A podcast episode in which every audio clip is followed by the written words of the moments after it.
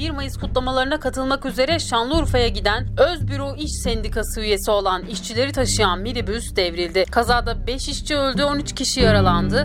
13 yaralı işçiden 4'ünün durumunun ağır olduğu belirtiliyor.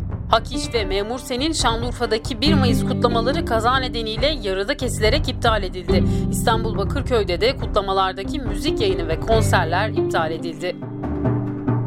Kastamonu'nun Ağla ilçesindeki mermer ocağında ise bir göçük meydana geldi. Yamaçtan kopan kaya ve mermer parçalarının üzerine düştüğü iş makinesindeki Recep Kayan ve Kemal Aysan isimli iki işçi yaşamını yitirdi. Olayla ilgili inceleme ve soruşturma başlatıldı. İstanbul'da valilikten bu yılda Taksim Meydanı'nda kutlama izni çıkmadı. Kutlama noktalarından biri Bakırköy'dü. Pazar alanında toplanan binlerce kişi 1 Mayıs Emek ve Dayanışma Günü'nde taleplerini dile getirerek kutladı. Yaşasın 1 Mayıs! Yaşasın 1 Mayıs! Kutlamalara İstanbul Büyükşehir Belediye Başkanı Ekrem İmamoğlu da katıldı. Sizlerle bir arada olmaktan ötürü çok mutluyum. 1 Mayıs'ın tadını almış bir kardeşinizim.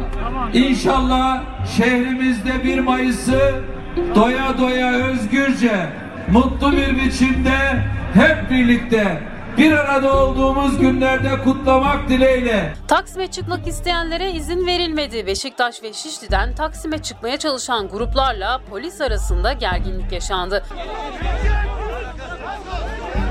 Beşiktaş'ta polis slogan atarak yürümeye devam etmek isteyenlere müdahale etti. Gruptakileri gözaltına aldı. Sıra Serviler Caddesi'nden gelen Devrimci Gençlik Dernekleri üyesi 14 kişilik grup da slogan atarak Taksim Meydanı'na yürümek istedi. Grup arbedenin ardından gözaltına alındı. İstanbul genelinde yüzden fazla gözaltı olduğu belirtiliyor. Taksim Meydanı'na çıkan yollar sabah saatlerinden itibaren araç trafiğine kapatılmıştı. Bölgede güvenlik önlemleri de alınmıştı. Üstelik işe gitmek isteyenlere de izin verilmedi bu sabah. Turistler de güvenlik noktalarına takılı kalmak durumunda kaldılar. Otellerine ulaşmak isteyen turistlerin bavulları da tek tek arandı. OECD ülkeleri içerisinde haftalık çalışma süresi açısından en uzun çalışılan ülkelerden biri Türkiye olarak belirlendi. Kolombiya'da Türkiye'yi takip ediyor. İki ülkede de ortalama 47.7 saat çalışılıyor. Bu istatistiklere göre Türkiye'de çalışanların ortalama haftada 3 saat fazla mesai yaptığı sonucu ortaya çıkıyor. Üstelik uzun sürelerle çalışan kişilerin çoğu mesai ücretlerinin karşılığını alamıyor. Cumhurbaşkanı Tayyip Erdoğan'ın gündeme getirdiği Türkiye İttifakı tartışmasına ilişkin MHP Genel Başkanı Devlet Bahçeli'den bir açıklama geldi. Başka ittifak arayışlarına gerek yoktur diyen Bahçeli açıklamasında Cumhur İttifakı çevresinde vızır vızır fitne kazısı yapanlara hem sırtımız dönük hem de kapımız örtüktür. Böylesi açık tavır ve tercihi muhataplarımızdan da beklemek en tabii hakkımızdır sözleriyle AK Parti'ye de atıfta bulundu. İstanbul'un Küçükçekmece ilçesinde 5 yaşındaki çocuğun tecavüze uğramasına ilişkin olaya yayın yasağı getirildi. Tekirdağ'ın Ergene ilçesindeki Kuru Deresi'nde önce renk değişti. Bununla birlikte balık ölümlerinin de yaşandığı haberi geldi. Bu durumun sebebinin fabrikaların kimyasal atıkları olduğu iddia ediliyor. Çevre ve Şehircilik İl Müdürlüğü ise dereden numune alarak iddiaların araştırılması ve balıkların ölüm nedenlerinin bulunması için incelemeye gönderdi. Çorlu'dan ilginç bir hırsızlık haberi geldi. Musevi mezarlığının yaklaşık 100 kilo ağırlığındaki demir kapısı çalındı. Polis ekipleri olay yerinde inceleme yapıp hırsızların yakalanması için çalışma başlattı. Mezarlığın daha önce de demir korkuluklarının çalındığı aktarılan bilgiler arasında. Geçiyoruz ekonomiye. Hükümet tasarrufta dolara karşı liranın cazibesini artırmak için enflasyona karşı koruma sağlayan bir yıldan uzun vadeli lira hesaplarda stopaj oranını sıfırladı. Cumhurbaşkanı kararnamesiyle tüm telefonlarda %25 olan ÖTV oranı artırıldı. Vergi matrahı 640 lirayla 1500 lira arasında olanlara %40, matrağı 1500 lirayı aşanlara ise %50 oranında ÖTV uygulanacak. Sigara ve toz halindeki tütünün vergi oranı ise %67 olarak kaldı. Pro'da ise %40 olan vergi oranı %67'ye yükseltildi. Bursa Büyükşehir Belediyesi'nde ise toplu taşımaya zam yapıldı. Gerekçe maliyetlerin çok artması. Bu zamla beraber Bursa'daki öğrenci abonman ücreti 90 liradan 100 liraya yükseldi. Seçimlerden önce toplu taşımaya iki kere indirim yapılmıştı. Başkan Aktaş ise seçim propagandası yorumlarını reddedip toplu taşımaya teşvik için indirim yapıldığını iddia etmişti.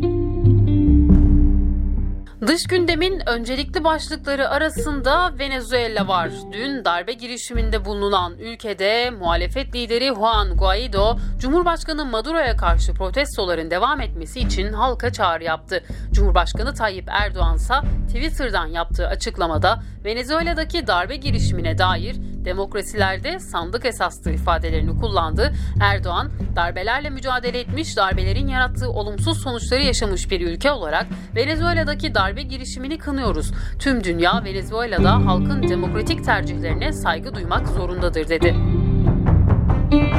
Amerikan Dışişleri Bakanı Mike Pompeo ise Amerika'nın gerekmesi durumunda Venezuela'ya askeri operasyon için hazır olduğunu belirtti. Pompeo olması gereken bu ise askeri operasyon mümkündür. Amerika bunu yapacaktır ifadelerini kullandı.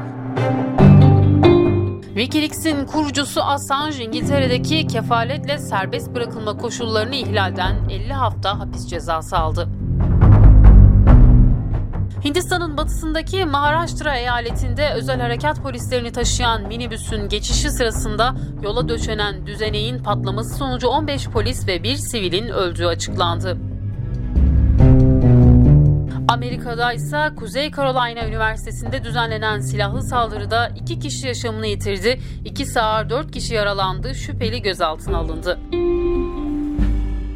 Fransa'nın başkenti Paris'teki 1 Mayıs gösterilerinde programın başlamasından saatler önce aşırı sol gruplarla polis arasında çatışma çıktı. Fransız basınına göre en az 160 protestocu gözaltına alındı. Bu haberle Pod 360'ı noktalıyoruz. Bültenimizi beğendiyseniz lütfen sosyal medyadan da beğenmeyi, paylaşmayı ve takip etmeyi unutmayalım diyelim ve Medyapod'un çağrısına da kulak verelim. Podcast Summit 2019 6-7 Mayıs'ta Kadir Has Üniversitesi Cibali Kampüsü Cibali Salonu'nda. Kadir Has Üniversitesi Yeni Medya Bölümü ve Friedrich Ebert Stiftung işbirliğiyle.